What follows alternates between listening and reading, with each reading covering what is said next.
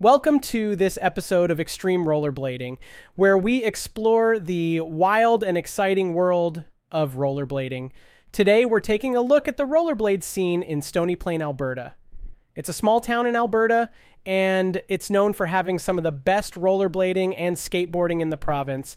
But what makes Stony Plain so unique is the fact that rollerbladers and skateboarders have a very unique relationship.